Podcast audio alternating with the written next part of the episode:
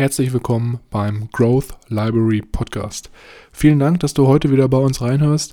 Bevor wir jedoch mit der Episode starten, wollte ich dich nochmal ganz kurz darauf hinweisen, dass wir in der Podcast-Beschreibung einen Timestamp eingetragen haben, falls du unseren Smalltalk am Anfang überspringen möchtest, um dann direkt mit der Buchbesprechung zu starten. Ich wünsche dir ganz viel Spaß und ich würde sagen, wir hören uns gleich nach dem Intro. Leerzeiten effektiv nutzen. Mit dem Growth Library Podcast, deiner persönlichen Bücherdatenbank. Ich begrüße euch herzlich und gebe nun weiter an meine beiden Powerleser, Milan und Mischa.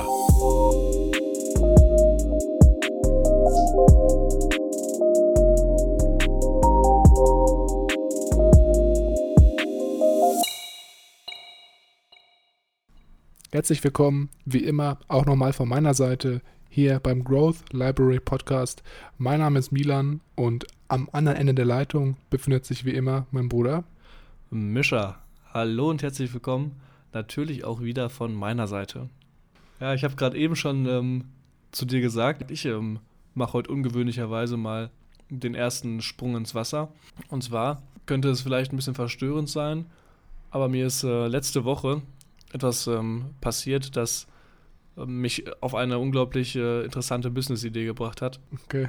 Und zwar geht es um das Wohlergehen unserer stärksten Werkzeuge, die wir haben, und zwar unseren Zähnen. Okay.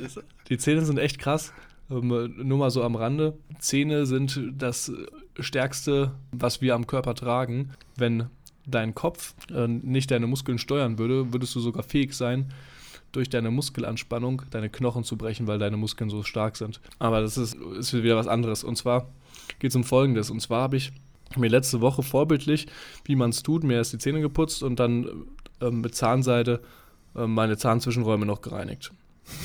Okay. Und jetzt wird's wild. Ich habe so eine etwas stärkere, dickere Zahnseide, die auch so ein bisschen aufquillt. Und hin und wieder hatte ich das schon mal, dass die dann irgendwann gerissen ist im Prozess. Und das ist kein Problem. Dann war es nur noch zwei Teile und dann fängst du halt wieder von vorne an der Stelle, wo es aufgehört hat. Also bei mir ist die noch nie gerissen, muss ich zugeben.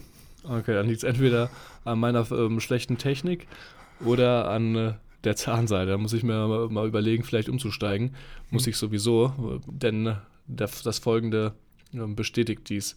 Und zwar war es so, dass es beim diesmaligen Reißen ein Stück in dem Zahnzwischenraum hängen geblieben ist.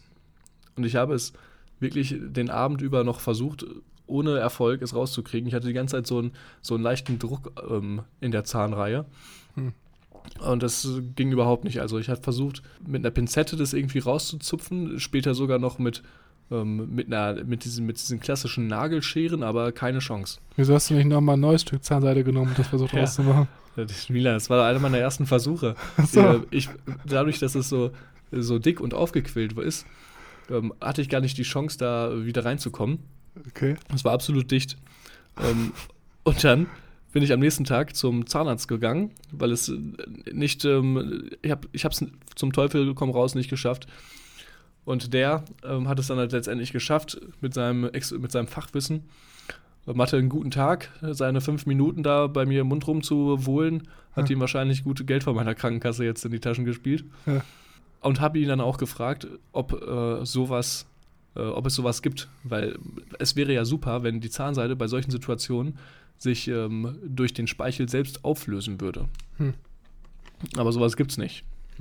Ja, jetzt fehlt mir natürlich nur noch das Expertenwissen und zack, hätten wir vielleicht hier eine 1000-Dollar-Idee.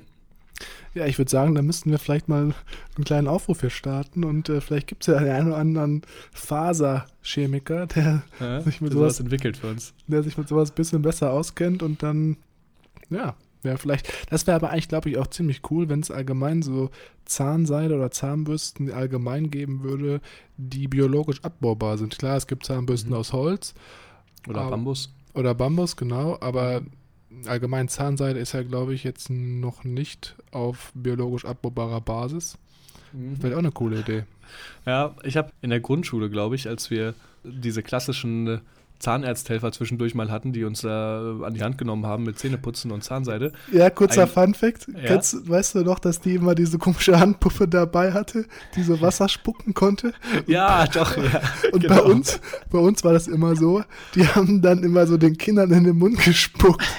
Und dann wollte immer jeder den Mund aufmachen und dann haben die immer so mit dieser Handpuppe so Wasser in den Mund gespritzt. Schon ein bisschen weird. Was wollte ich sagen, genau? Biologische Zahnseide gibt es heute schon.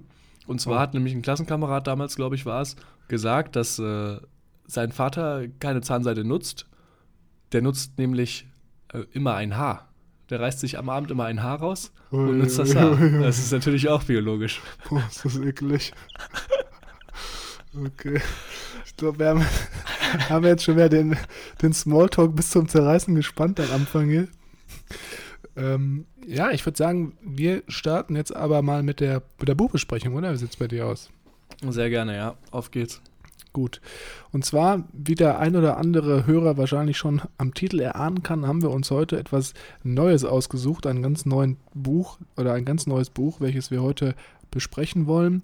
Und zwar geht es um die Psychologie des Überzeugens von Robert B. Cialdini. Und ich glaube, das ist wirklich ein Buch, was ich am Anfang so ein bisschen mit Skepsis betrachtet habe, weil ich dachte, es ist sehr, sehr wissenschaftlich geschrieben, weil es ja auch hier sehr stark auf psychologische Konzepte und allgemein Verhaltensweisen des menschlichen Wesens abzielt. Aber ich muss offen zugeben, beim Lesen war es sehr, sehr angenehm, weil sehr viele Beispiele genannt wurden und ich es eigentlich ziemlich, ziemlich interessant fand, das Buch zu lesen. Ich weiß nicht, wie war es bei dir? Fand ich auch sehr interessant. Ich war am Anfang ein bisschen abgeschreckt, weil das Buchcover irgendwie so ein bisschen an den Schulunterricht erinnert. Mhm. Aber sehr, sehr cool. Und ich habe gleich auch noch zum Autor vielleicht einen wohl möglichen Grund gefunden, warum es sich so schön lesen lässt. Man muss auch dazu sagen, das Buchcover ist jetzt in der deutschen Ausgabe nur so. In der englischen sieht das, glaube ich, wieder ein bisschen anders aus. Ja, aber wirklich eins der wirklich besten Bücher, wenn man jetzt allgemein so ein bisschen was über die menschliche Psyche lernen möchte. Aber ich glaube, wir können da gleich noch ein bisschen mehr drüber zu sagen, wenn du jetzt erstmal kurz den Autor vorstellst. Robert Beno Cialdini, am 27. April 1945 geboren, US-amerikanischer Psycholog und emeritierter Professor für Psychologie und Marketing an der Arizona State University. Unter anderem auch Geschäftsführer des Beratungsunternehmens Influence at Work. Sein bekanntes Buch, das wir auch hier vor uns haben, die Psychologie des Überzeugens, hat sich ganze 3 Millionen Mal verkauft und in 30 Sprachen übersetzt. Und 2017 im Februar erschien auf Deutsch ein neues Buch von ihm, Persuasion, wie Sie bereits vor der Verhandlung gewinnen. Also womöglich hier vielleicht noch ein Fortsetzungsteil für uns mit neueren, interessanteren Entdeckungen aus diesem Bereich. Und jetzt kommt der interessante Part. Und zwar habe ich online gefunden, dass Cialdini seine Vorschläge für ethisch gerechtfertigt hält, da er seine Bücher aus Sicht der potenziellen Betroffenen schreiben würde und diese quasi dadurch in die Lage versetzt, Methoden der sozialen Beeinflussungen zu erkennen. Mhm. Und das könnte, glaube ich, auch ein guter Grund sein, warum es als Leser so unglaublich angenehm einem fällt, das Ganze zu lesen, und es auch diesen Wissensdurst, finde ich, hat es extrem getriggert bei mir, dass ich es echt spannend und gut folgen konnte und Lust auf mehr hatte. Ja, ich hatte auch das Gefühl, dass er einem da so ein bisschen diese Schwächen des psychologischen Verhaltens des jeden Einzelnen von uns aufzeigt und dann im nächsten Schritt dem Leser dabei helfen will, wie er sich von diesen Schwächen abwenden kann, um dann irgendwelche Verkaufsstrategien oder ähnliches sozusagen nicht an sich rankommen zu lassen. Ja, oder auch gerade die Schwächen zu erkennen, wenn du gerade dabei bist, in eine von diesen zu laufen. Ja, oder natürlich auch das gezielt einzusetzen, was natürlich wahrscheinlich nicht das Ziel des Autors ist, aber man kann es, denke ich, auch ganz gut einsetzen, wenn man bestimmte Verkaufsjobs hat oder Vertriebsstrukturen und sozusagen Kunden von seinem Produkt überzeugen möchte. Noch 2 interessante Fakten.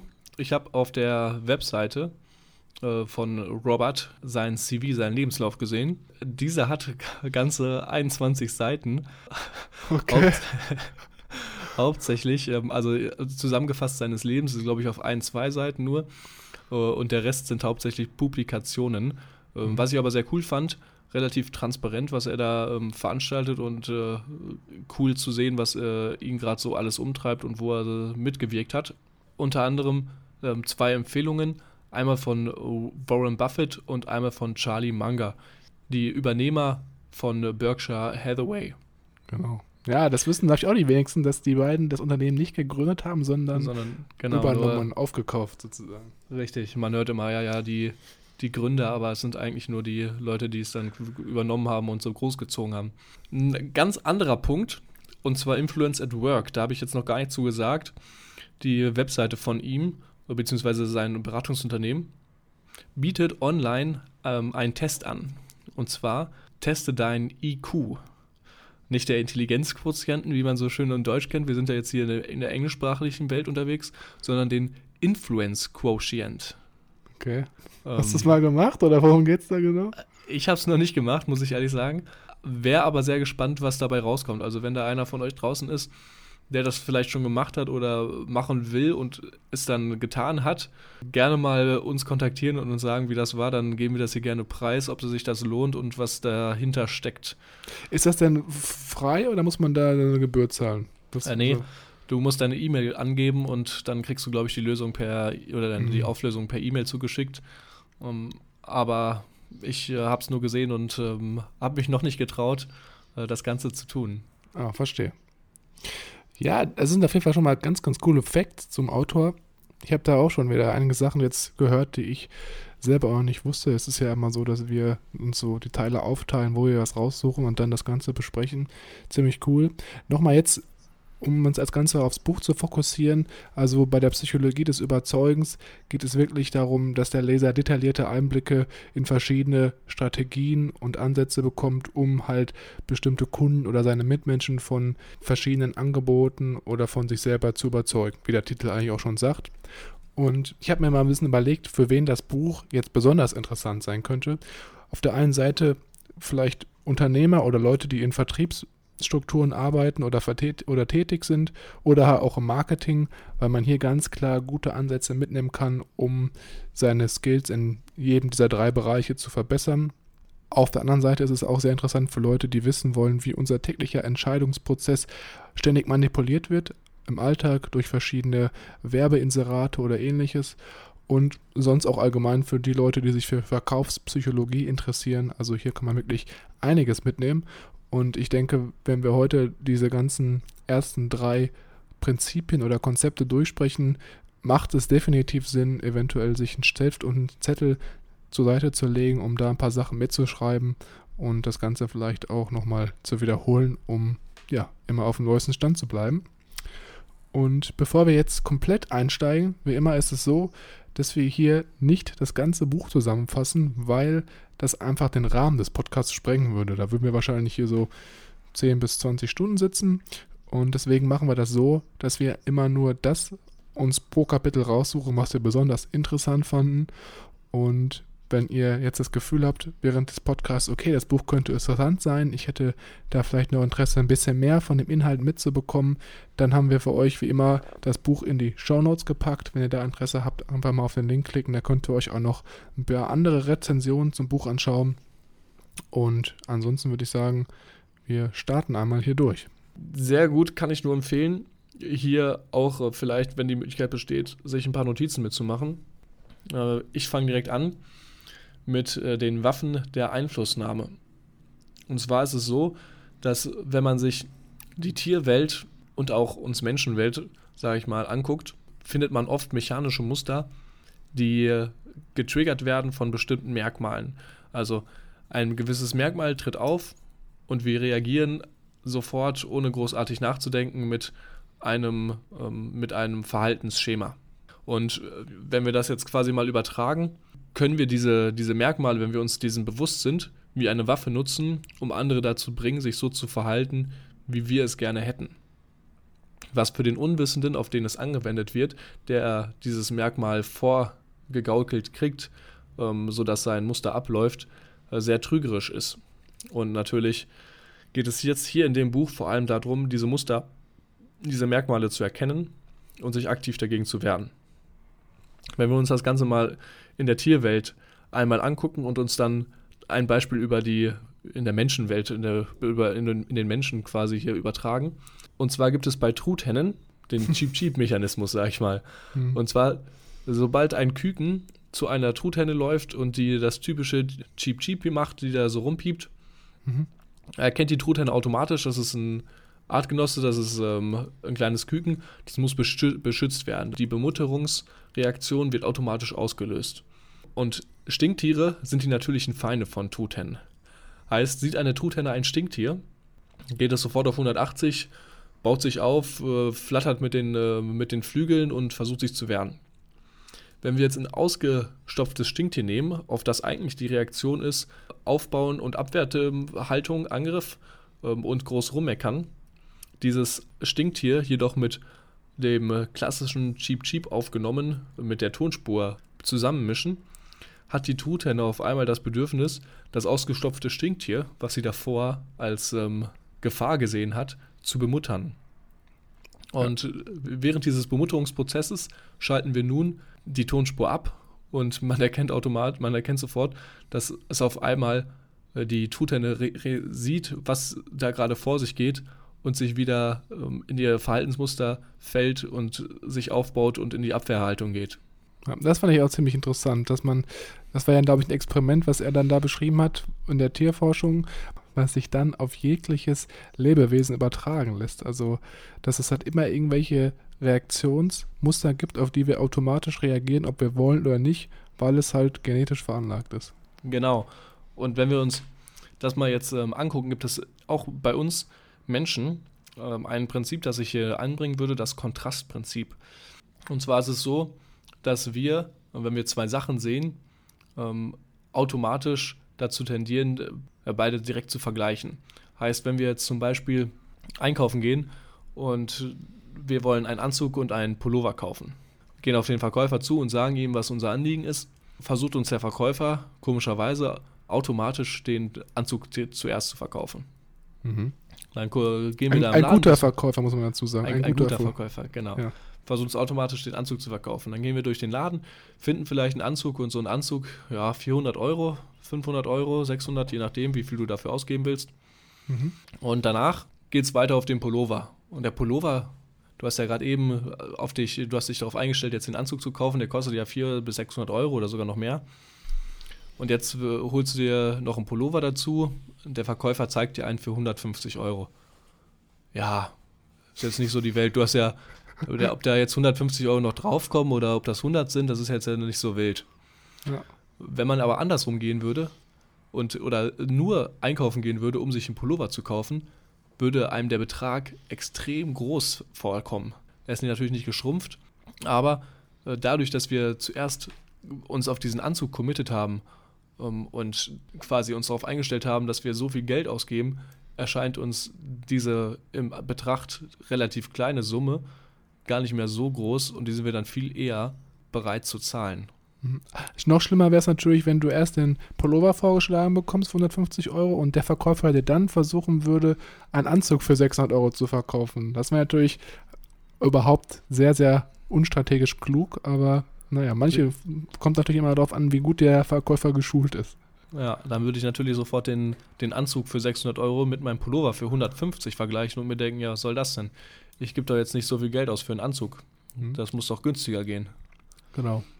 Ja, und so gibt es dann allgemein Muster, die sich halt in verschiedensten Lebenslagen anwenden lassen, auf die der Mensch automatisch reagiert, ohne dass er sich da dessen bewusst wird.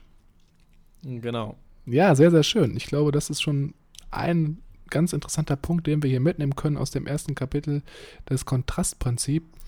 Und ich würde sagen, wir machen dann direkt mal weiter mit dem zweiten Punkt. Und das ist wirklich etwas, was man sich eigentlich jetzt ganz, ganz dick mal aufschreiben sollte, weil das wirklich sehr, sehr oft oder eigentlich täglich bei uns vorkommt und auch sehr, sehr krass verankert ist in der Verkaufspsychologie und auch häufig benutzt wird im Marketing, Online-Marketing, Vertrieb etc. Und zwar ist das Prinzip der Reziprozität. So, Wow, das klingt cool. Das hört sich natürlich sehr, sehr komplex an und verwirrend vielleicht auch, wenn jemand das noch nicht gehört hat, aber es ist eigentlich wieder viel, viel weniger, als es eigentlich nach was es sich anhört.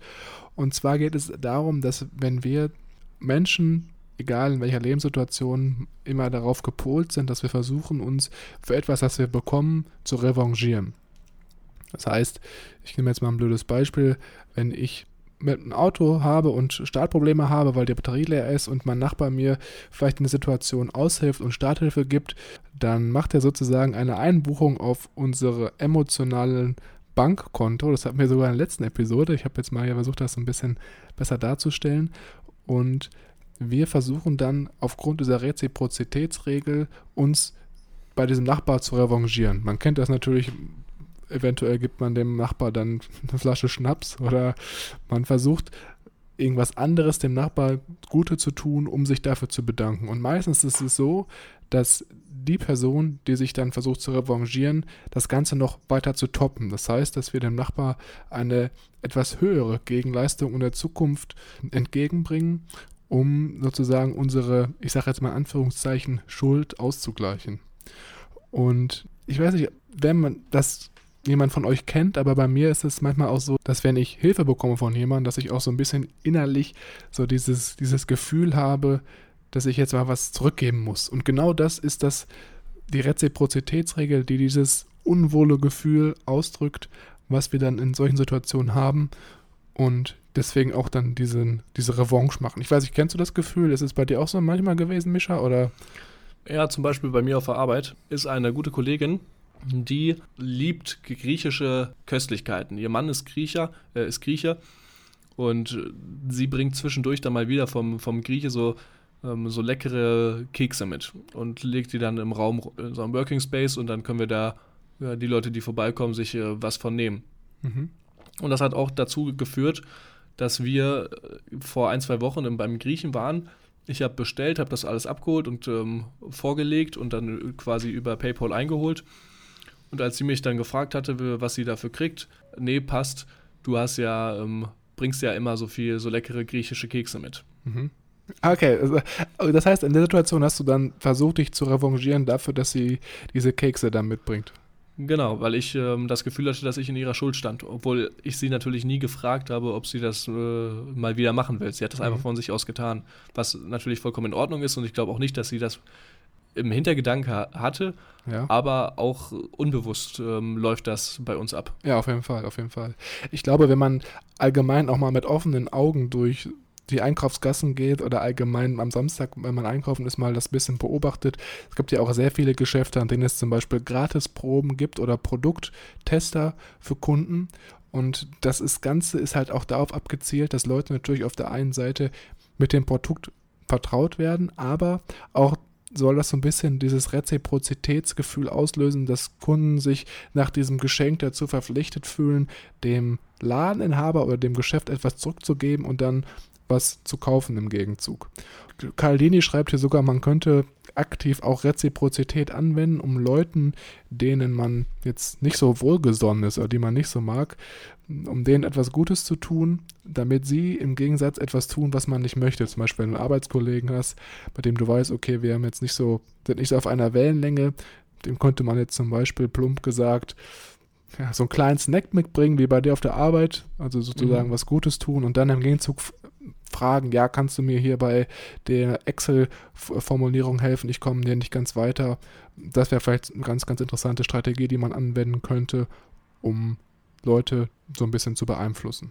Mhm. Dann habe ich noch eine Geschichte. Ich war vor ein paar Wochen in so einem Unverpacktladen, ganz neu, hatte der aufgemacht und wir wollten nur eine Avocado haben, sind dann zur Kasse.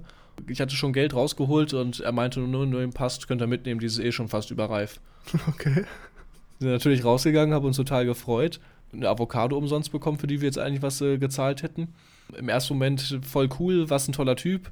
Aber dann im Nachgang natürlich auch wieder so, ja, Gratisprobe und jetzt hatte ich auch irgendwie das Gefühl, da muss ich jetzt öfter hin. Da muss ich mich jetzt, auch ein paar Mal dann für einkaufen, dass ja, genau. Ich mich da quasi bedanke wieder oder revanchiere. Genau, weil das wird hier ganz klar ausgelöst. Du hast so dieses Gefühl, du stehst in der Schuld des anderen und fühlt sich dann verpflichtet, etwas für den anderen wieder zu tun, und das ist ja meistens auch so ein sehr unangenehmes Gefühl, wenn man so merkt, okay, ich nehme die ganze Zeit irgendwas hier, aber gebe nichts zurück, und deswegen fördert das auch das Verhalten der Menschen in die Richtung, dass man dann was zurückgibt. Und ein anderer Punkt ist, auch gesellschaftlich ist allgemein das nicht so gut angesehen, wenn du so eine Person bist, die immer nur von anderen Leuten irgendwelche Dienstleistungen in Anspruch nimmt, aber nichts zurückgibt. Und das hatte ich auch damals, als letztes Beispiel noch, danach können wir gerne weitermachen, hatten wir auch beide oder haben immer noch einen Freund, der sehr gut Autos reparieren kann. Und als ich früher ein Auto hatte und er mir dann zum Beispiel die Lampen kostenlos gewechselt hat, weil er noch irgendwie so einen Lampensatz in der Werkstatt hatte oder die Reifen gewechselt hat oder ähnliches, hat er das meistens natürlich auch umsonst gemacht, weil wir waren Freunde und so ein Reifenwechsel dauert jetzt vielleicht, wenn es schlecht läuft, eine halbe Stunde maximal. Und dann habe ich ihm, weil ich halt auch so dieses unwohle Gefühl hatte und dachte, okay, jetzt hat er das gemacht, das kann ich ihm auch was zurückgeben, man muss ihm auch was zurückgeben. War mir dann zum Beispiel öfter Essen und ich habe das Essen dann bezahlt oder ähnliches. Also so ist es natürlich auch ganz klar unterbewusst in unserem Alltag integriert, und ich finde es ganz spannend, wenn man da aktiv mal das beobachtet und guckt, wo man eigentlich jetzt diese Reziprozitätsregel vielleicht auch unterbewusst anwendet. Sehr cool. Im weiteren Verlauf des Kapitels nennt er ja auch noch ganz viele andere Taktiken, aber die sind leider nicht mehr zeitlich im Machbaren. Genau, am Ende wird ja nochmal erklärt, wie man zum Beispiel die Reziprozitätsregel, wie man sich da so ein bisschen verschützen kann oder wie man da allgemein nicht so drauf reinfällt. Und es gibt allgemein in jedem Kapitel hier Abwehrstrategien, die genannt werden, oder auch noch etwas weitere Taktiken. Und wenn ihr da Interesse dran habt, dass wir vielleicht das Ganze mal schriftlich runterschreiben und euch allgemein ein bisschen mehr Einblick ins Buch gewähren. Wir hatten überlegt, das Ganze mal zusammenzufassen in einer E-Book-Version. Wenn ihr da Interesse daran habt, dass wir euch das nochmal vielleicht auch zusammenfassen und zur Verfügung stellen, dann schreibt uns ganz gerne auf Instagram growthlibrary.official. Dann werden wir die mal auf unsere Webseite packen, dann können wir da auch noch ein bisschen mehr von profitieren. Genau. Einfach sich kurz melden. Gut, der nächste Automatismus ist die Commitment und Konsistenz. Konsistenz ist nichts anderes als, oder heißt nichts anderes als, in Übereinstimmung mit unserem früheren Verhalten zu handeln. Ein schönes Beispiel, wenn ich mit 3 Kollegen oder mit 2 Kollegen essen gehe, wir essen alle Spaghetti Bolognese oder was weiß ich, ich frage den rechts neben mir, und wie schmeckt's?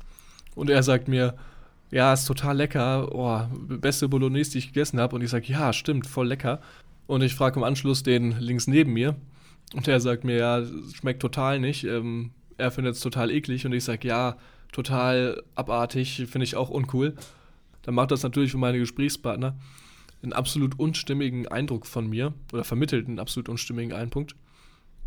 Und deswegen versucht man hier darauf abzuzielen, also eine gewisse Awareness zu schaffen, dass sobald du dich auf irgendetwas committest, also sobald du irgendeinen Standpunkt eingenommen hast, den automatisch versuchst zu verteidigen. Also quasi nochmal zusammengefasst, die Inkonsistenz wird in der Regel als weniger wünschenswert, also als weniger wünschenswerte Persönlichkeitseigenschaft betrachtet, und Konsistenz wird normalerweise mit intellektueller Stärke in Verbindung gebracht und mit Logik und Vernunft gleichgesetzt. Ein schönes Beispiel, wo das Commitment und die Konsistenz trifft, ist, wenn man sich die Weihnachtszeit mal näher betrachtet. Die Weihnachtszeit und deren Werbespots. Und zwar, also wir beide können jetzt davon noch nicht so viel aus der Elternperspektive reden, weil wir noch nicht in der Situation sind, aber das kann ja noch kommen. Man weiß ja nicht, ne? Vielleicht ja schon nächstes Jahr. Oh, nee, auf jeden Fall nicht. Gut. Die Weihnachtsgeschenke für kleine Kinder. Kurz vor Weihnachten wird die Werbetrommel nochmal ordentlich gewirbelt. Es wird ein super tolles neues Produkt beworben, das neue ferngesteuerte Auto, das Verlangen bei Kindern natürlich sofort auslöst. Jedes Kind will dieses Produkt haben und sagt zu ihren Eltern, ja, ich will das zu Weihnachten, und die Eltern sagen, okay, kriegst du zu Weihnachten. Die Spielehersteller jedoch unterliefern die Spielgeschäfte, sodass es eine viel größere Nachfrage gibt gegenüber dem kleinem Angebot. Also, und die Eltern haben es dann natürlich extrem schwer, dieses Produkt zu bekommen. Wir suchen die Spielzeugläden auf und finden das Produkt nicht. Also wird irgendein anderes Produkt gekauft. Das Kind darf natürlich jetzt keine unbeschwerte Weihnachten haben. Das Kind freut sich an Weihnachten auch über das andere tolle Produkt. Das ist dann vielleicht das ferngesteuerte fliegende Flugzeug. Und nach Weihnachten, wenn alles wieder vorbei ist, im Frühjahr, wird dann die Werbetrommel nochmal gewirbelt. Und die Kinder erinnern sich an das Versprechen der Eltern und sehen, guck mal hier, das Auto, das wollte ich zu Weihnachten und ich habe es nicht gekriegt. Und dann sind die Eltern natürlich so drauf committed gewesen und haben das Zugeständnis gebracht dem Kind gegenüber, dass sie nach Weihnachten in den Spielzeugladen laufen, wo dann auf einmal das Angebot der Nachfrage entspricht, es genügend ferngesteuerte Autos gibt und sie das zweite Geschenk quasi kaufen, zum dem Glücke der Spielzeughersteller. Und der Kinder natürlich auch, ne, in dem Fall. Ja, die Kinder haben quasi Doppelbescherung. Ja. Ich weiß nicht, das fand ich ziemlich krass, als er das beschrieben hat. War das, weißt du noch, ob das so eine Auswertung von amerikanischen Spielzeugherstellern selber war oder wo er diese Daten hergenommen hat in dem Buch? Ich weiß es nicht hundertprozentig, nee, müsste ich mich jetzt zu weit aus dem Fenster für lehnen. Nee, aber es war auf jeden Fall eine Analyse, die er betrieben hat, und ja, das zeigt ja schon mal einmal ganz, ganz, ganz drastisch, was eigentlich mit der Eigenschaft des Commitments und des Konsistenzverhaltens des Menschen eigentlich machbar ist und wie das auch von manchen Industrien gezielt ausgenutzt wird. Ist ja auch nochmal so die Frage, warum ist das eigentlich so, dass wir versuchen, konsistent zu bleiben? Ich glaube, du hattest das gerade nochmal kurz angesprochen. Ich wollte nochmal kurz ein, zwei Sachen noch weiter zu erzählen. Gerne. Auf der einen Seite ist es natürlich so, dass Menschen, die sich einmal für etwas entscheiden und dann auch dabei bleiben, in der Gesellschaft eigentlich immer einen etwas höheren Stellenwert haben, weil du dann oft dann hörst, okay, guck mal, der kann sich schnurstracks entscheiden, der zieht das durch und der schaut nicht nach links und rechts, der hat einen starken Willenskraft, wohingegen Leute, die wirklich sehr oft zwischen ihren Entscheidungen hin und her schwanken und sich verschiedene Auswahlmöglichkeiten bereithalten, eher so ein bisschen unsicher auch rüberkommen, würde ich sagen. Deswegen versucht man natürlich dann auch im sozialen Druck, wenn man eine Entscheidung hat, möglichst konstant damit das Ganze zu verfolgen. Meistens ist es auch noch so, dass ein konsistentes Verhalten sich meistens im Alltag gut bewährt. Also, dass wenn wir einmal uns für etwas entschieden haben, auch dabei bleiben, dass es uns auch so ein bisschen die Entscheidungskraft abnimmt. Also, es ist ja meistens auch etwas schwer, auch immer Entscheidungen zu treffen. Wir müssen sozusagen Energie aufwenden, um das Richtige für uns auszuwählen. Wenn wir dann zum Beispiel immer den gleichen Schokoriegel in der Mittagspause auf der Arbeit kaufen und dabei bleiben, dann müssen wir natürlich auch viel, viel weniger Willenskraft aufwenden, um diese Entscheidung zu fällen. Und vor allem Leute, die ihre Meinung wie eine Fahne im Wind wechseln, sind gesellschaftlich auch nicht so sehr geschätzt von ihren Mitmenschen, würde ich mal sagen. Ja, genau, weil dann sagt man auch natürlich viele, ja, auf den kannst du nicht verlassen, der hat morgen wieder was anderes im Kopf. Und stimmt, das ist auch nochmal ein sehr, sehr gutes Beispiel. Und ja, ich denke, da kann man jetzt auch ganz, ganz interessante Beispiele noch hier geben, die auch in dem Buch beschrieben wurden. Ich wollte einmal eins noch ganz kurz nennen, bevor wir vielleicht auch weitermachen.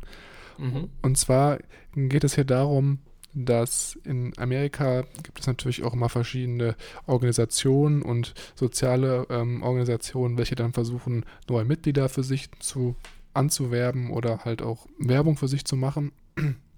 Und da gab es eine Studie, die Cialdini hier aufzählt. Und in dieser Studie war es dann so, dass diese Mitglieder der Organisation ganz klassisch Klinkenputzen gegangen sind und bei den Leuten an den Türen geklingelt haben und gefragt haben, ob die Leute bereit wären, sich so einen kleinen Sticker oder so ein kleines Schild von dieser Organisation in das Autofenster reinzustellen. Einfach um so ein bisschen die Aufmerksamkeit für die Organisation zu erhöhen, damit andere Leute, die mit dem Auto, hinter dem Auto fahren oder vor dem Auto, schon sehen, okay, hier ist eine Organisation, die könnte vielleicht auch für mich interessant sein.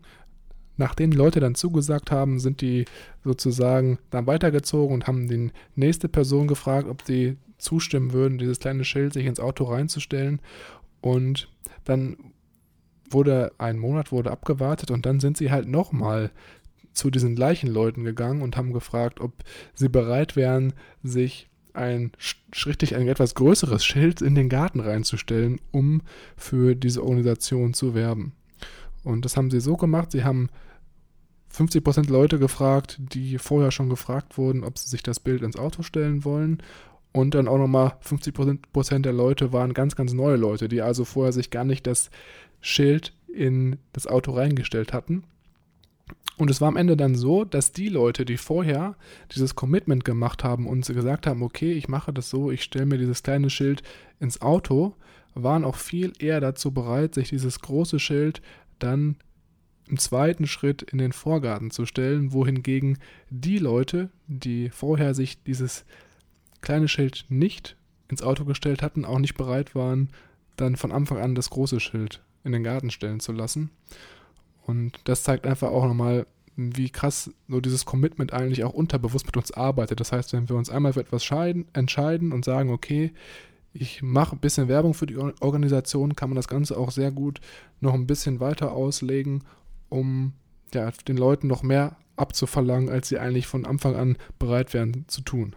Ganz kurz noch ein anderes Beispiel von einer Untersuchung, Leute damit zu werben, mehr auf ihre Ökobilanz zu achten, im Sinne von dem Energiehaushalt, also mal öfters die Heizung vielleicht auszuschalten im Sommer, mit der Belohnung in der Zeitung erwähnt zu werden, über 6 Monate oder über ein Jahr hinweg, hat bei vielen Leuten dazu geführt, dass sie im Nachgang, obwohl die Belohnung in der Zeitung aufzuplöppen entfernt wurde oder aufgehoben wurde, revidiert wurde, dazu geführt, dass die Menschen sich so darauf committed haben, dass sie jetzt mehr darauf achten oder den Status in der Gesellschaft annehmen, Menschen zu sein, die auf ihre Energiebilanz und auf ihre Ökobilanz achten, sich so verankert, dass trotz revidierender Belohnung es ein Umdenken gab und der Verbrauch auch im Nachgang, ob lange über den Zeitraum hinaus,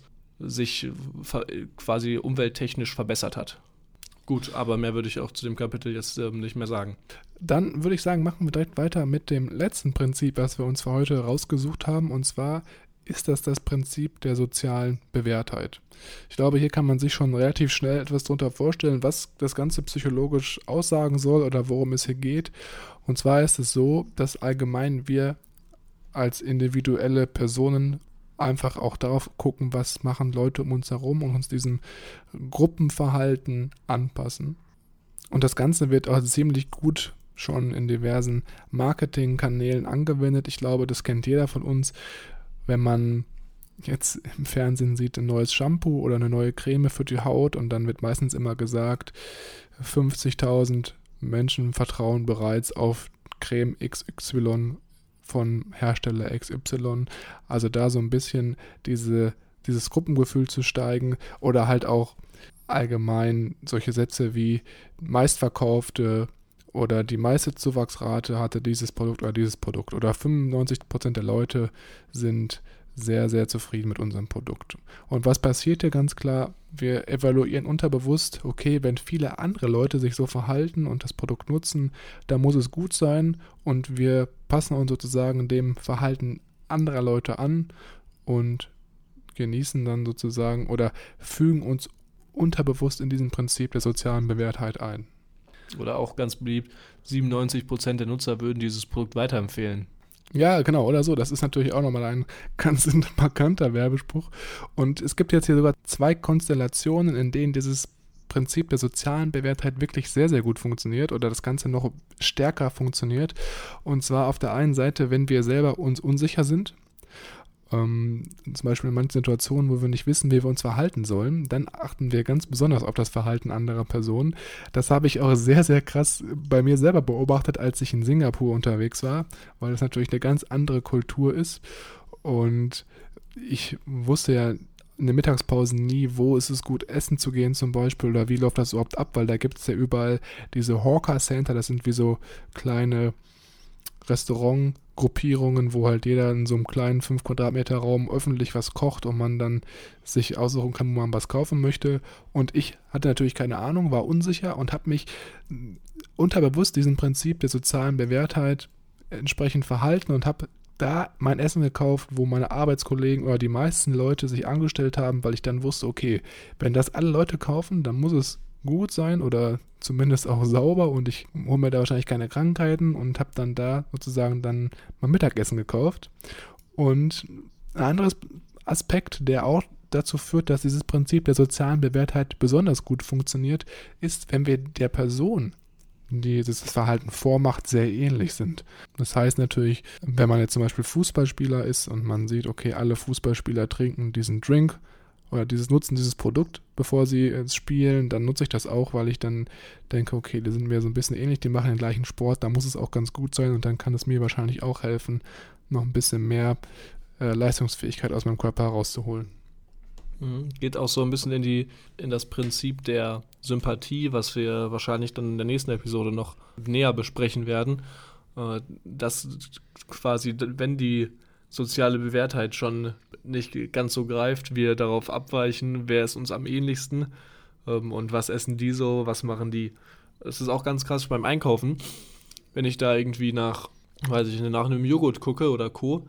oder nach Haferflocken, die Packung oder die Sorte, von denen am meisten fehlt, habe ich mich auch schon öfters ertappt, ist, wo ich mir dann selber denke, oh ja, nur noch so wenige da muss es gut sein. Dann probiere ich das auch mal, dann nehme ich mal jetzt hier eine der letzten von.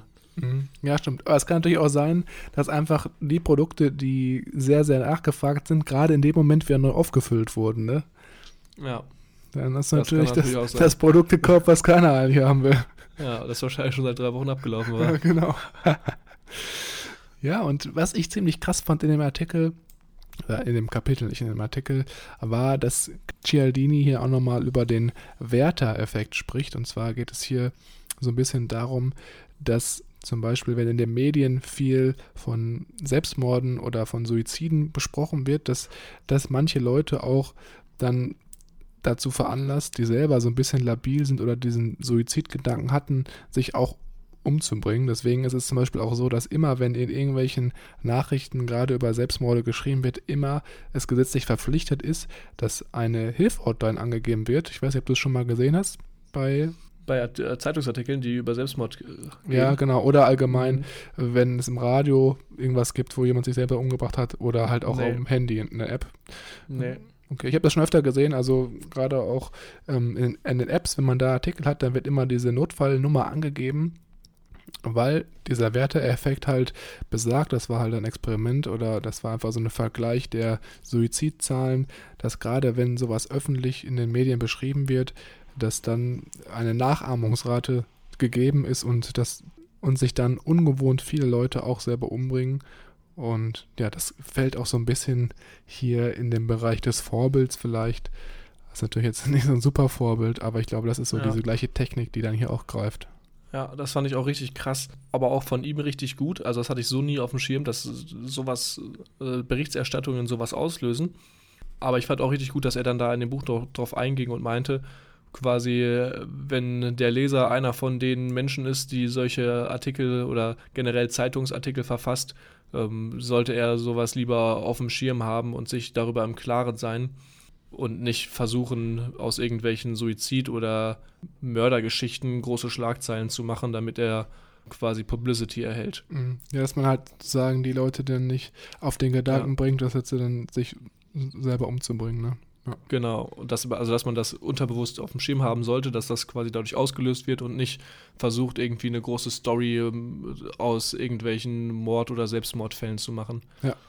Was ich auch sehr cool fand hier noch, war ein Beispiel aus einer Sekte aus Amerika, aber ich glaube, das vertagen wir. Also ich muss, um hier langsam zum Ende zu kommen, sagen, auch jetzt, wo wir hier uns drüber unterhalten, das Buch kommt, glaube ich, viel zu kurz in unserem Podcast.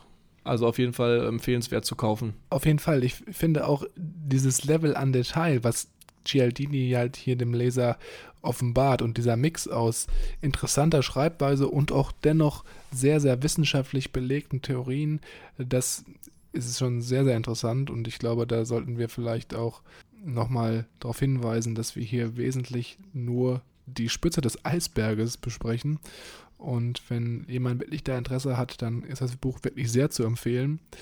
Dem habe ich nichts mehr hinzuzufügen. Ich freue mich natürlich auf die nächste Episode mit dir Sehr, sehr schön. Dann würde ich sagen, wir haben hier den ersten Teil des Buches ganz grob mal angerissen und besprochen. Und wie gesagt, der Interesse daran hat, dass wir vielleicht auch mal eine E-Book-Version von der Zusammenfassung erstellen, schreibt uns gerne an über growthlibrary.official auf Instagram. Dann packen wir das Ganze mal auf unsere Webseite.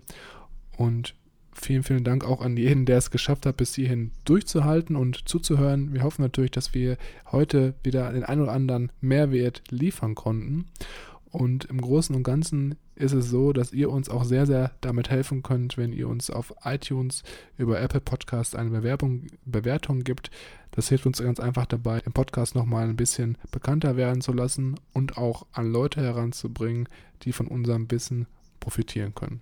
Genau. Falls ihr das Buch auch selber gelesen habt, wäre es für uns umso interessanter, nochmal von euch zu erfahren, wie ihr das Ganze erlebt habt und in welchen Situationen ihr euch vielleicht selber ertappt, wo ihr in eine von diesen Mechanismen reingerutscht seid. Das ist ja das normale menschliche Verhalten und wie wir schon gesagt haben, das passiert auch oft sehr unbewusst und das ist mir auch erst nach dem Lesen des Buches wirklich aufgefallen.